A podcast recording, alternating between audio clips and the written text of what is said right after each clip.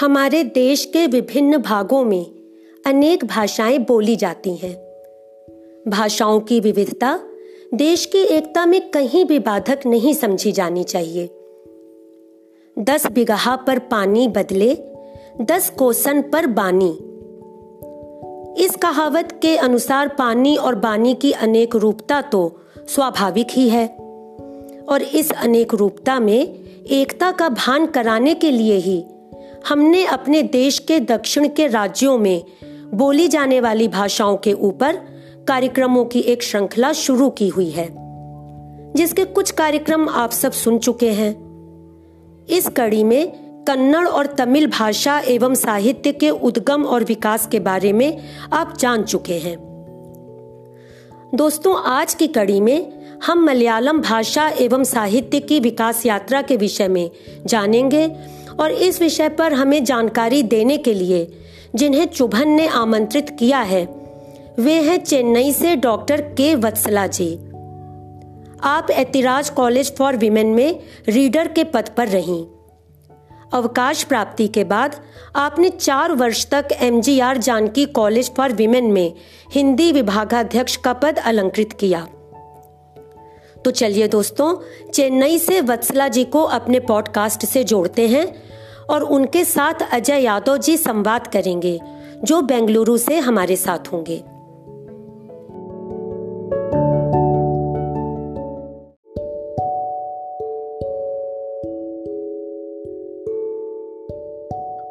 वत्सला जी नमस्कार। नमस्कार। आ, मैं अजय यादव चुभन पे आपका स्वागत करता हूँ। जी। आ, ये हमारे लिए सौभाग्य की बात है कि आप चुभन पर आज हमारे साथ उपलब्ध हैं और हमें आपसे मलयालम साहित्य के बारे में जानने का अवसर मिलेगा। तो अगर आप आराम से हैं तो बात कर सकते हैं मलयालम साहित्य के बारे में? ज़रूर ज़रूर। अच्छा वसला जी एक किस एक हर राज्य के साहित्य के बारे में विशेषता होती है और हम्म। राज्य का जो संस्कृति होती है उसके साहित्य से जुड़ी होती है। तो सबसे पहले हम ये जानना चाहेंगे कि केरल राज्य की उत्पत्ति के पीछे क्या प्रचलित कहानी है? ऐसा कहा जाता है कि केरल राज्य की उत्पत्ति ऐसे नहीं हुई थी उसके लिए एक कथा है कोई इसके बारे में अगर बता सके तो आप। हाँ हाँ ज़रूर ज़रूर। वैसे तो परशुराम की कथा आप लोग सब जानते हैं ना? जमदग्नि हम्म। महर्षि का बेटा जो है उनके पिता को एक हम्म। राजा ने अपमानित किया। तो अच्छा। उसका बदला लेने के लिए उन्होंने हम्म। क्षत्रिय कुल का 21 बार नाश किया अच्छा अच्छा संपूर्ण धरती को क्षत्रियों से बिल्कुल विमुक्त करने का कर उन्होंने प्रयास किया अच्छा तब हर वो तो ब्राह्मण कुल के हैं इसलिए अच्छा। जब भी वो किसी राजा को मार करके वो राज्य अपने अधीन करते हैं तो वो हम्म। द्रविड़ ब्राह्मणों को वो जगह दान में दे देते थे। अच्छा तो मूलतः परशुराम जी ने केरल राज्य की स्थापना की नींव रखी। हाँ न वो पूरा सुनिए आप। तब क्या हाँ होता है जब द्रविड़ ब्राह्मणों को उन्होंने सारा देश इस तरह दान में दे दिया ब्राह्मण हम्म। लोग इस कारण से नाराज़ थे कि एक ब्राह्मण होते हुए भी परशुराम ने क्षत्रियों का जैसा कार्य किया। हम्म। इसलिए उन्होंने हम्म। परशुराम से कहा कि जो धरती आपने हमें दान में दिया है उस हम्म। धरती से आज शाम तक आपको चले जाना चाहिए। अच्छा अच्छा। तो पूरी धरती ब्राह्मणों के अधीन में है तो उनके जाने के लिए कोई जगह नहीं था। तब परशुराम कन्याकुमारी हम्म। पहुँच गए और वहाँ हम्म। से परशु समुद्र में फेंका। अच्छा। तो वो परशु जहाँ जाके गिरा वहाँ से पानी हट हम्म। गई हट गया अच्छा, और अच्छा, धरती निकल आई। अच्छा। तो वही केरल है। इसीलिए केरल को गॉड्स ओन कंट्री या भगवान की अपनी भूमि वगैरह के नामों से पुकारते हैं। ये तो, तो दिलचस्प बात है कि लोग कहते हैं कि गॉड्स ओन कंट्री आज कैसे हुआ गॉड्स ओन कंट्री ये पता चला आपके माध्यम से। अच्छा। ये तो लोग कहते हैं गॉड्स ओन कंट्री लेकिन इसका कोई प्रचलित कथानक सामने नहीं था जो आपने बताया आज। हम्म। तो परशुराम जी ने इसकी उत्पत्ति की इसने। जी। अच्छा तो केरल में केरल की उत्पत्ति के बाद इसमें मलयालम भाषा की उत्पत्ति कैसे हुई? क्योंकि भाषा एक विशेष पहचान होती है किसी भी राज्य की। तो अगर मलयालम भाषा की उत्पत्ति केरल में कैसे हुई कब हुई इसके बारे में अगर कुछ प्रकाश डाल सके तो अच्छा होगा। वास्तव में पहले वो दक्षिण भारत पूरा तमिल राज्य था। जी, जैसे जी, जी. चेर चोड़ पांड्य। चार लोगों ने चारों तमिल। दक्षिण में शासन उनका था। तो केरल में चेर राजाओं का राज्य था। अच्छा अच्छा। तो वहाँ भी तमिल भाषा ही प्रचलित थी। हाँ ऐसा सुनने में आया है कि पहले दक्षिण में तमिल साहित्य पढ़ा जाता था पहले। हाँ तमिल पूरा चारों प्रांत चा, चा, चारों वैसे तो चारों देश ही कहेंगे तब राज्य कहते थे ना उन दिनों में। तो वो हम्म, चारों हम्म, जगहों में तमिल भाषा ही बोली जाती थी। तो परशुराम अच्छा, ने अच्छा। परशुराम ने केरल को जब पानी से निकाल दिया उस हम्म, वक्त उस धरती को किसी को दान में देना था? तो अब तो ये द्रविड़ ब्राह्मण जो है वे सब तो उनके विरोध में हो गए तो उन्होंने क्या हम्म। किया उत्तर से आर्य ब्राह्मणों को वे बुला लाए और उनको अच्छा। केरल केरल राज्य उन्होंने दे दिया अच्छा तो अच्छा उनकी भाषा संस्कृत थी अच्छा तो उनकी भाषा और तमिल इन दोनों भाषाओं के मिलन से एक नई भाषा हम्म। उत्पन्न हुई जिसे मलयालम अच्छा। कहते हैं तो उसमें अच्छा, तो मलयालम तो, में आप आप आप भी देख सकते हैं कि संस्कृत हम्म। के कई तत्सम शब्द और तमिल के अच्छा। पुराने जो चंदमिल जो है उनके कई शब्द आज भी जीवित है अच्छा तो मलयालम मूलतः तमिल और संस्कृत का मिश्रण हुआ हाँ अच्छा अच्छा हाँ। ये ये बड़ी आ, मतलब आश्चर्यचकित वाली बात है कि केरल का उद्गम कैसे हुआ और मलयालम भाषा का जो उत्पत्ति हुई ये भी बड़ी दिलचस्प है कि संस्कृत और तमिल को मिलाकर मलयालम भाषा बनी जी शायद किसी ने इस बात पर ध्यान भी नहीं दिया होगा उस वक्त क्या होता था वो परशुराम ने जब उत्तर से आए हुए ब्राह्मणों को हम्म। राज्य दे दिया तो उनकी भाषा हम्म। संस्कृत है और पूरी अच्छा। धरती पर उनका कंट्रोल है हम्म। तो फिर उन्हीं का ही ज़्यादा हाथ रहता है और साधारण जन जनता अच्छा। से उनके मिलन के लिए तो कोई माध्यम चाहिए ही हम्म। इस तरह अच्छा। जनता में जो प्रचलित भाषा है जब हम हम्म। कहीं नई जगह जाते हैं तो वहाँ की भाषा ऐसे ही तो सीखते हैं ना अपनी भाषा और उनकी भाषा को मिला करके कुछ अच्छा। इशारे से ऐसे ऐसे ही तो बातें होती है ना अच्छा अच्छा अच्छा। हम्म। तो जो आर्य ब्राह्मण उत्तर से आए थे वो संस्कृत बोलते थे और वहाँ की आम जनता तमिल बोलती थी। तो हाँ। तमिल और इस तरह तमिल और संस्कृत का मिश्रण हुआ और हाँ। मलयालम का उत्पत्ति हुई। जी। और ये जो जी, केरल में नंबूदरी लोग जो है ना एक जी, जी। एक जाति है नंबूदरी कहते हैं ब्राह्मण लोग है वे। मंदिर में पूजा वगैरह वे ही लोग करते हैं। वे ही वो उत्तर से आए हुए आर्य ब्राह्मण है। अच्छा अच्छा अच्छा. नंबूदरी जो है उत्तर से आए वाले ब्राह्मण. हाँ. अच्छा अच्छा. तो, तो भाषा की उत्पत्ति तो इस तरह से हुई.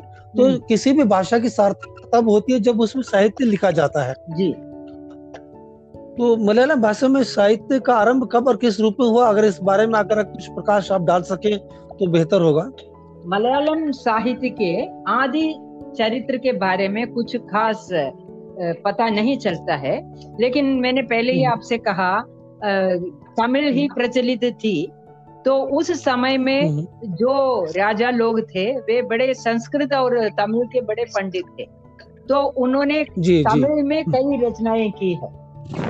अब हम्म। उदाहरण के लिए उस दिन ज्योति जी से आपके बात जब हुई तो उन्होंने तमिल साहित्य के बारे में बताया।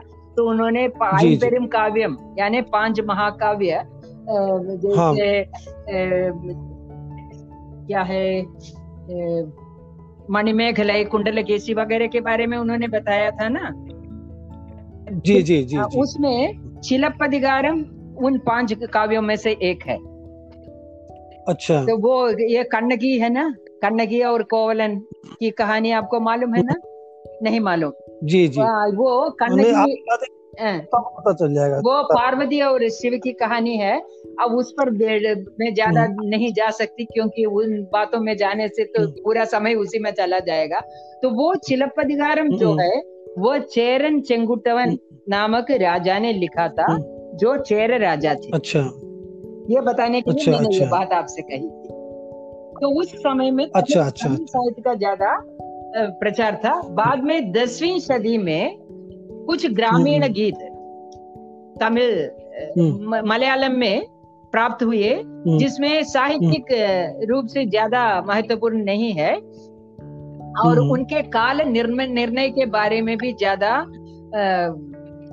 सही सही बातें हमें प्राप्त नहीं होती अच्छा अच्छा तो मतलब मलयालम साहित्य के विकास के लिए कोई ठोस प्रमाणिक व्यवस्था ज्ञात में नहीं है ज्ञान में नहीं है वो दसवीं सदी के बाद पहले तो मैंने कहा तमिल साहित्य ही था ना तमिल सारे प्रांत तमिल के अंदर ही था इसीलिए तमिल साहित्य जो केरल के राजा लोग थे केरल के कवि लोग थे वे भी तमिल में ही लिखते थे लेकिन बाद अच्छा। में जब मलयालम भाषा का विकास हुआ तो दसवीं सदी हम्म। से लेकर के मलयालम में गीतों का हम्म। प्रचार हुआ उसे पाठ कहते हैं मलयालम का अच्छा, आदि आदि अच्छा। साहित्य जो है उसे हम पाठ हम्म, कहते हैं। पाठ माने गीत। है इसी का उदय। अच्छा अच्छा अच्छा।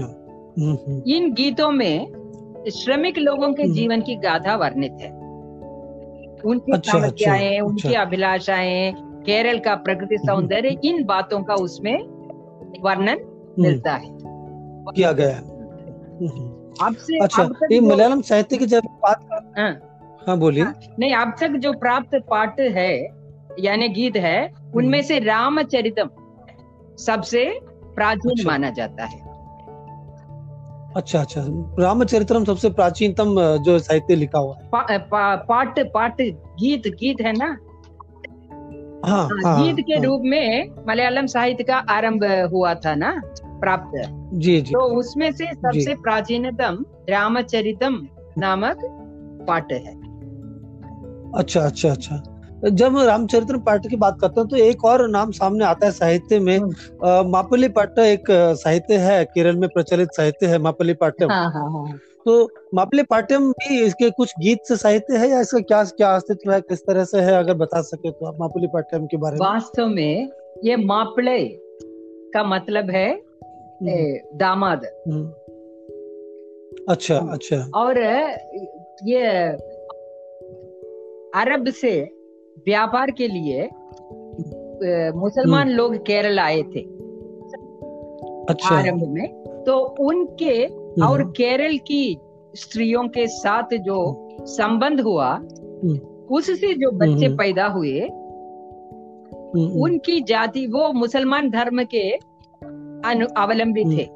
तो उनको अच्छा। उनको मापले कहने लगे क्योंकि वे मुसलमान धर्म का अच्छा। अनुयायी थे तो करीब चौदहवीं हम्म। सदी से इनका समय। माना जाता है और ये लोग एक अच्छा। धर्म मुसलमान धर्मावलंबी एक जाति है जिनको मापले कहते हैं वास्तव में ये मापले शब्द अच्छा। दामाद के लिए प्रयुक्त हुआ था बाद में वह उस धर्म के लिए ही उन उस धर्मावलंबियों के लिए ही उस शब्द का प्रयोग अच्छा किया गया अच्छा तो तो जो, से मैं समझ रहा हूँ इस्लाम धर्म के जो अनुयायी अलग हुए और जो इस्लाम से जो इस्लाम जो अरब से लोग आए और जिनका हिंदू स्त्रियों से विवाह होने के बाद जो बच्चे पैदा हुए वो मापली का कहलाए गए। हाँ। तो मापली पाठम साहित्य पूरी पूर्णतः इस्लामिक नहीं है। नहीं उन्होंने केरलीय साहित्य के लिए बहुत कुछ देन दी है।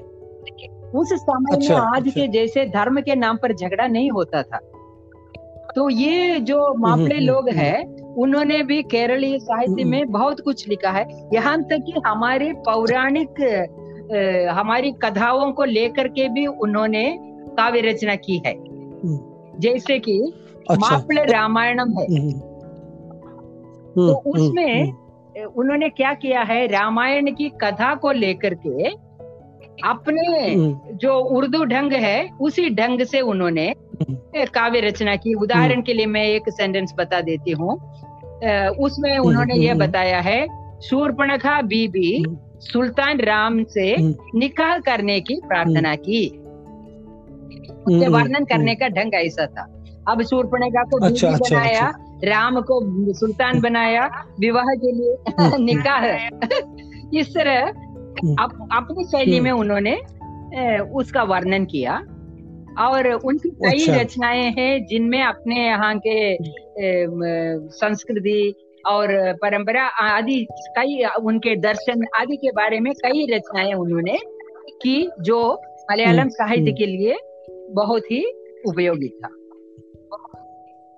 तो ज- जैसा मैं समझ रहा हूँ तो मापले लोगों ने मापले जो जो वर्ग था उन्होंने हिंदू रीत और कहते इस्लामिक रीत को दोनों को काफ़ी मिलाया है आपस में हाँ वैसे तो इस्लामी धर्म का अनुकरण करने पर भी हिंदू धर्म के प्रति हम्म। उनका विरोध नहीं था और यहाँ तक कि हिंदू अच्छा। पौराणिक पात्रों को लेकर के उन्होंने रचनाएँ भी की है। अच्छा अच्छा। अच्छा। इसके इसके अलावा मलयालम में एक बात और देखने को मिलती है कि ऐसा कहा जाता है कि ईसाई धर्म भी सबसे पहले केरल में ही आया था। सही बात है। तो जाकर हाँ तो वहाँ इस्लाम भी पहले आया और ईसाई भी पहले आया तो इस, इस्लाम का तो फ़र्क जो जो प्रभाव मलयालम साहित्य में पड़ा बताया आपने तो ईसाइयों का भी योगदान रहा होगा मलयालम साहित्य के विकास में तो उसके बारे में अगर आप कुछ बता सके तो बेहतर वास्तव में मुसलमान लोग व्यापार के लिए केरल आए। ईसाई लोग जी जी। वैसे व्यापार के नाम से आने पर भी उनका मुख्य उद्देश्य धर्म प्रचार था। अच्छा। हाँ तो इसलिए हम्म। उन्होंने क्या किया? वहाँ जहाँ कहीं भी वे जाते हैं वे क्या करते हैं? वहाँ स्कूल वगैरह बनाते हैं और वो सब उनके धर्म प्रचार का केंद्र बन जाता है। अच्छा अच्छा। ये मलयालम भाषा के विकास में उन्होंने बहुत कुछ योगदान दिया है। हम्म। तो ये कहते हैं कि जर्मनी अच्छा। के पादरी अर्नोस नामक एक पादरी थे हम्म, हम्म, उन्होंने हम्म। सोलह सौ निन्यानवे हम्म, में वे केरल आए उन्होंने संस्कृत अच्छा। और मलयालम भाषा में पांडित्य हासिल कर एक कोश मलयालम अच्छा। पोर्चुगल भाषा का एक कोश और एक व्याकरण। ग्रंथ की रचना की संस्कृत में पांडित्य। प्राप्त कर ऑस्ट्रिया वाले पौलिनियोस नामक व्यक्ति ने। मलयालम में गद्य और पद्य में रचनाएँ की अच्छा अच्छा हाँ। अच्छा। इस तरह तो जो हाँ बताइए आप बताइए। नहीं नहीं आप बताइए फिर पूछूँगा मैं आपसे। आप बताइए पूरा कर हाँ इस तरह जि- जो अंग्रेज़ लोग जो ईसाई लोग जो है हम्म। उन्होंने वैसे हमारे साहित्य के लिए बहुत कुछ साहित्य के विकास में काम किया लेकिन उनका मुख्य उद्देश्य धर्म का प्रचार था। इसलिए वे ईसाई धर्म के बारे में और ईसाई धर्म के प्रचार के लिए ही ज़्यादा समय उन्होंने किया। ये कहते हैं कि इटली के एक मैथ्यूस नाम का पादरी जो है उन्होंने हम्म, हम्म, हम्म। मलबारिकास यानी केरला रामम नामक एक ग्रंथ की रचना की जिसमें केरल की वनस्पतियों का विशद वर्णन किया हाँ, अच्छा। लेकिन हम्म, हम्म, यह किताब हॉलैंड में प्रकाशित हम्म। की गई और अब उसकी प्रतियाँ अच्छा। प्राप्त नहीं होती है। अच्छा अच्छा अच्छा। तो मैं जो समझ रहा हूँ जो मापले लोग थे उन्होंने काव्य में ज़्यादा लिखा और जो ईसाई लोग आए उन्होंने गद्य का विकास किया मलयालम भाषा में। दोनों का किया है लेकिन अच्छा, उनका अच्छा। ज़्यादा केंद्रीकरण उनका गद्य पर रहा। अच्छा अच्छा। वसला जी मलयालम साहित्य में कुत और कु- कु- आदि दृश्य के बारे में बहुत प्रचलित बात आती है। कि कुत और कुटियाट्टम दृश्य क्या होते हैं। तो ये क्या कलाएँ हैं क्या दृश्य कलाएँ हैं इसके बारे में अगर आप प्रकाश डाल सके तो श्रोता अच्छी तरह समझ पाएँगे। ज़रूर ज़रूर। ये प्राचीन भारतीय कला रूपों में ये कूडियाटम हम्म, कूत आदि दृश्य कलाएँ हैं। तो ये क्या होता है ये कूत जो है हम्म, कूत पाठकम कूडियाटम ये सब तेरहवीं सदी से हम्म, पूर्ण रूप से विकसित हुआ था। और अच्छा अच्छा।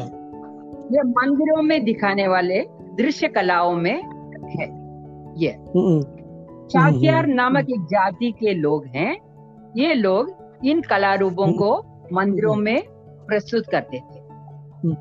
संस्कृत अच्छा, में अच्छा, संस्कृत में श्लोक कहकर मलयालम में उसका अर्थ बताते और संदर्भ के अच्छा, अनुसार अच्छा। अभिनय भी करते थे।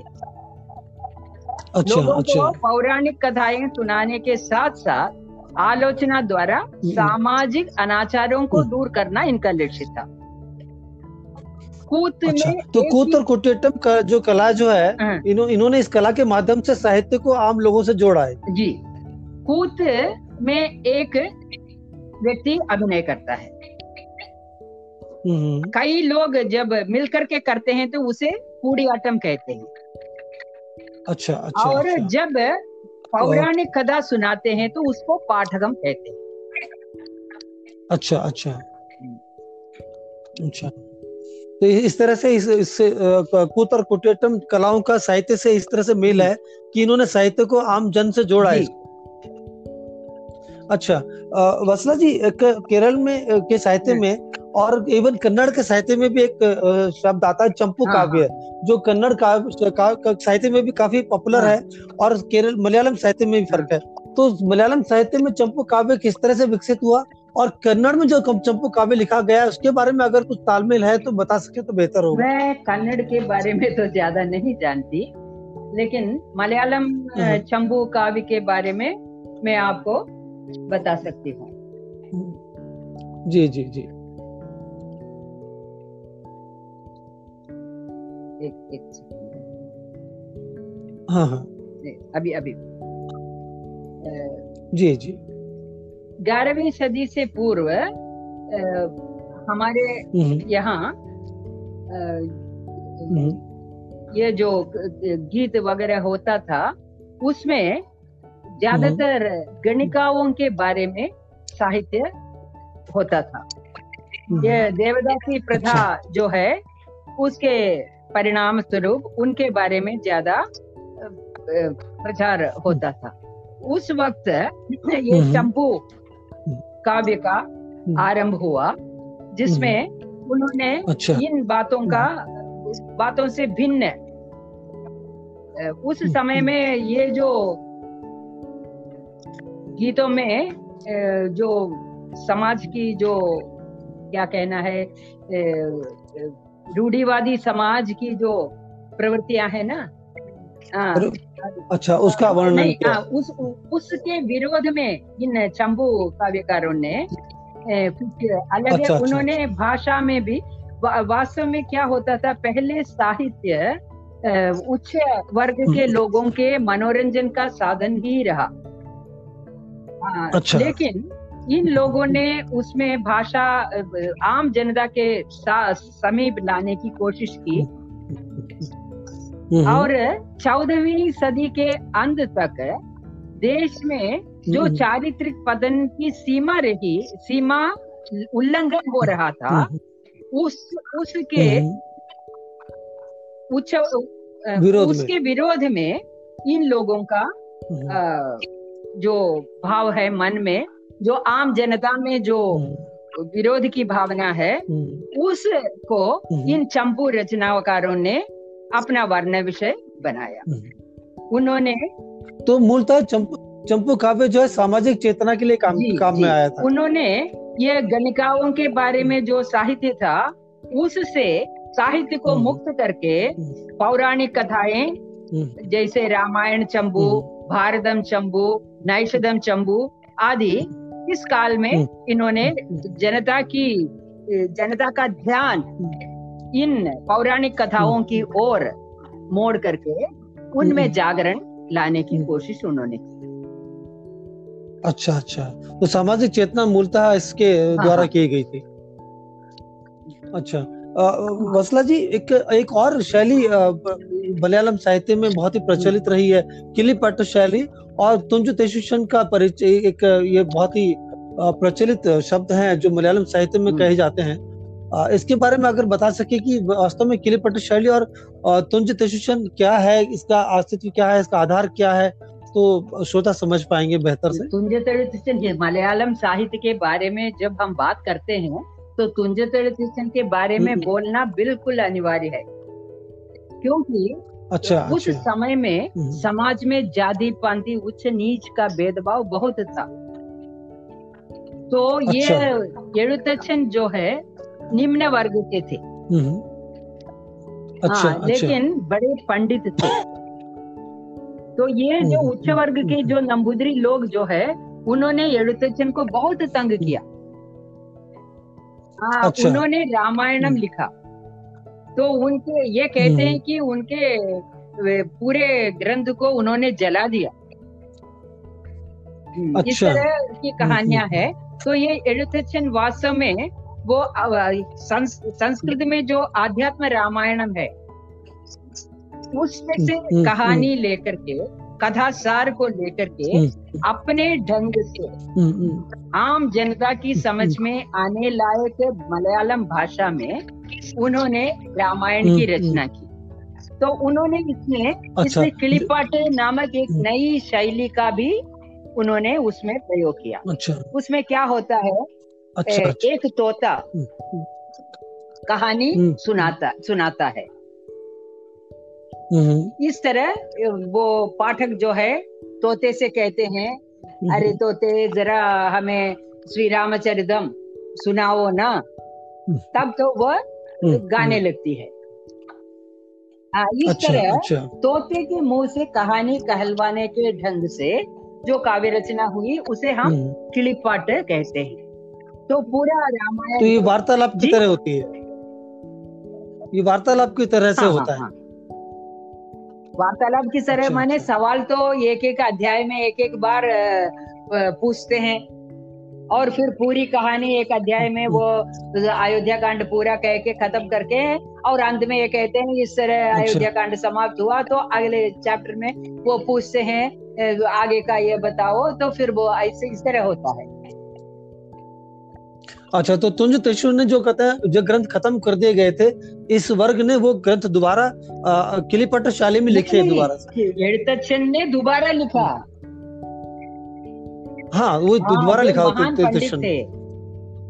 और यहाँ तक की कहानी है कि ये नारायण भट्ट त्रिपाड जिन्होंने वो नारायणियम लिखा था उन्होंने एडुतसन हम्म, हम्म, हम्म। से सलाह मांगी थी। अच्छा। उतना बड़ा विद्वान। इतने बड़े अच्छा। विद्वान रहे और उनका रामायण जो है आज केरल में घर घर हम्म। में पढ़ा जाता है। गरीब से अच्छा, लेकर अच्छा, के तो अमीर तक। सभी घरों हम्म, में हम्म, रामायण का खास करके हमारे यहाँ एक महीना है तो उसे हम रामायण मासम ही कहते हैं। तो अच्छा रामायण मास होता है। महीने में पूरा अच्छा। महीना हर घर में रामायण का पाठ होता है। तो यही एजुकेशन का जो रामायण है अच्छा। उसी का पाठ होता है। अच्छा अच्छा। और मलयालम साहित्य में एक और चीज़ अ, अ, सामने आती है कवित्राय। तो कवित्राय हाँ कवित्राय बे- मूलतः क्या है? और इसके बारे में अगर बता पाएँगे तो अच्छा त्रय होगा। त्रय माने आप जानते हैं संस्कृत है ना तीन। तो अच्छा अच्छा अच्छा कवित्र तीन। तीन। तो मलयालम में तीन कवि बहुत प्रसिद्ध रहे। तो आदि हम्म, हम्म। काल में तीन कवि प्रसिद्ध रहे। वे हैं चरशेरी हम्म, कुंजन नंबियार और एड़तछन।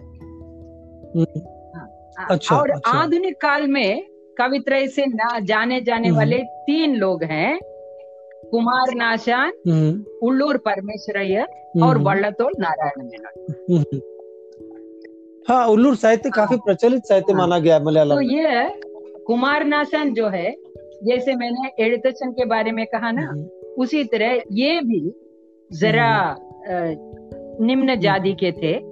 इसीलिए ये जाति पांडे का जो अच्छा। ओ, लोगों का उस तरह का हम्म। व्यवहार है उनका उनको भी शिकार होना पड़ा था। तो उन उनकी अच्छा, उनकी अच्छा, रचनाओं अच्छा। में उन बातों के बारे में उन्होंने बहुत ही सुंदर ढंग से वर्णन किया है जैसे चंडाल हम्म। भिक्षु की आपने सुना होगा चंडाल भिक्षु की के बारे में कहानी के बारे में? हम्म, तो वो ये चांडाल जी, जी। से वो बुद्ध भिक्षु आनंद पानी लेके पीते हैं। ऐसे ऐसी कहानियाँ हम्म, हैं। हम्म, हाँ, हाँ, ये करुणा है। करुणा जो है एक हाँ। वेश्या है।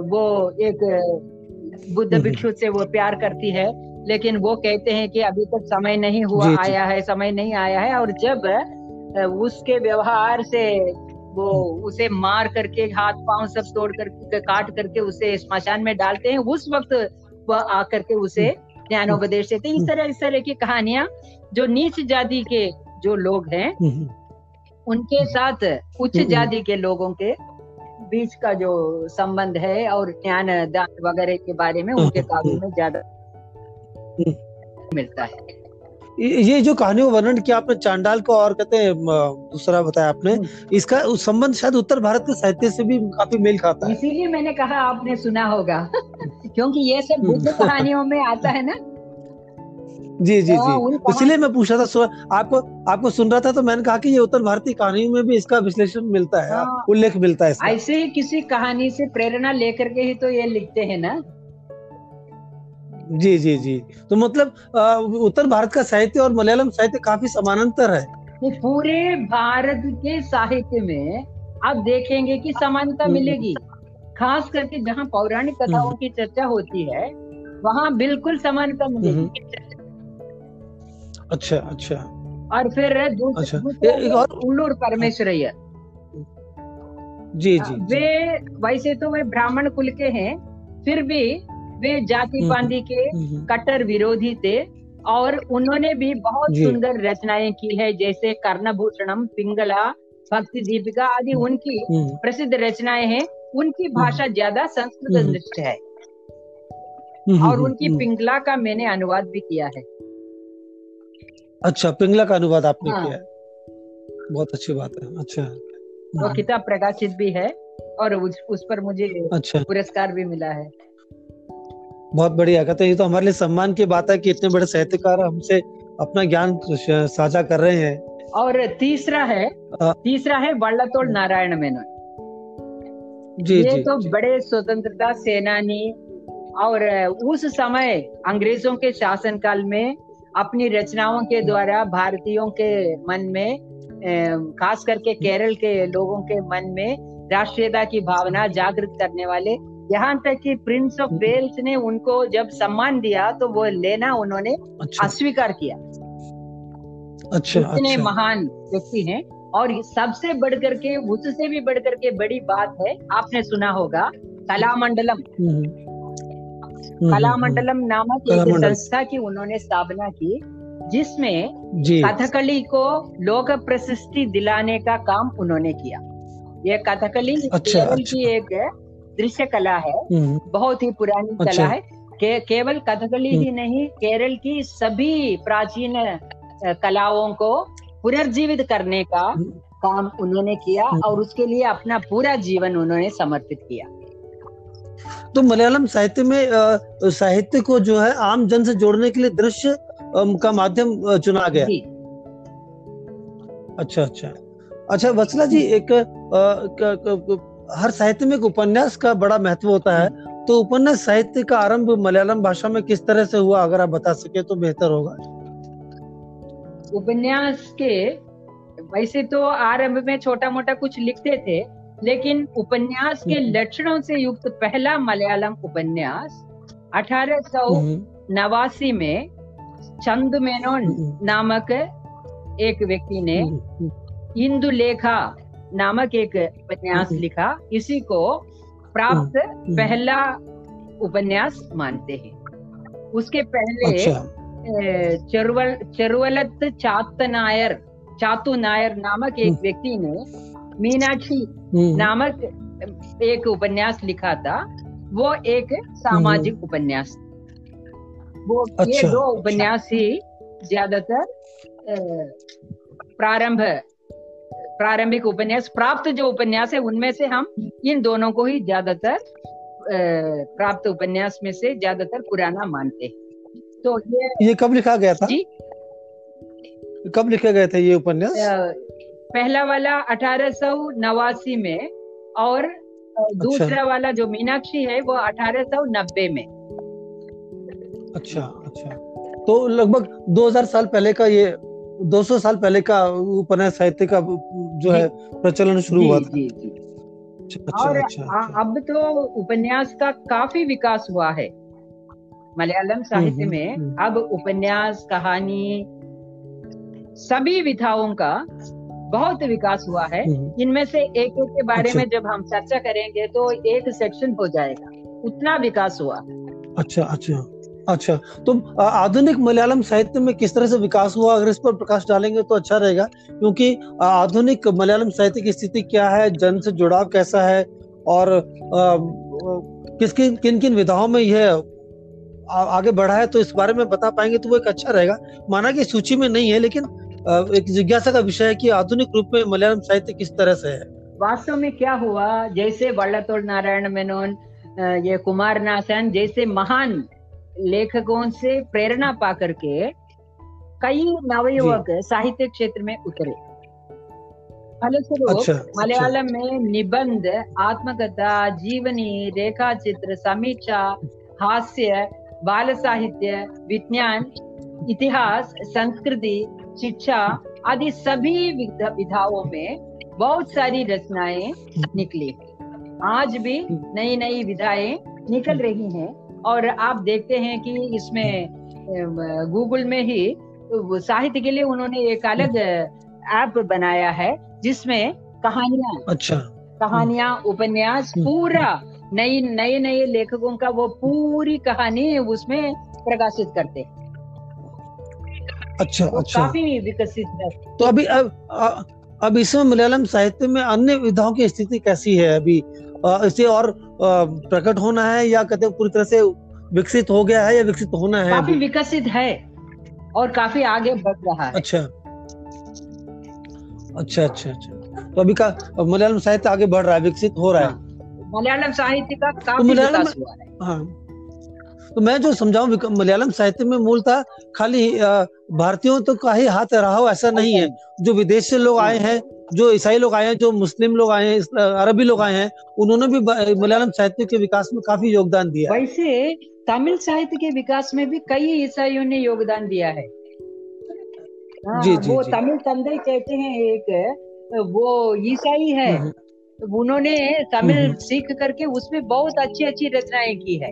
उनका नाम अब मुझे याद अच्छा। नहीं आ रहा है लेकिन उनका हाँ सोन ज्योति जी ने बताया हाँ, था मुझे। तो ऐसा है कि जब कोई विदेशी यहाँ आकर के शासन करने लगते हैं तो उनके साहित्य का हम्म। उनके संस्कृति का सबका ये जब आपसी संबंध होता है तो संस्कार का भाषा का साहित्य का आदान प्रदान होता ही रहता है ना? बेबी आर्यनों को आदान प्रदान होता ही रहता है ना? जी जी आपने बिल्कुल सही कहा।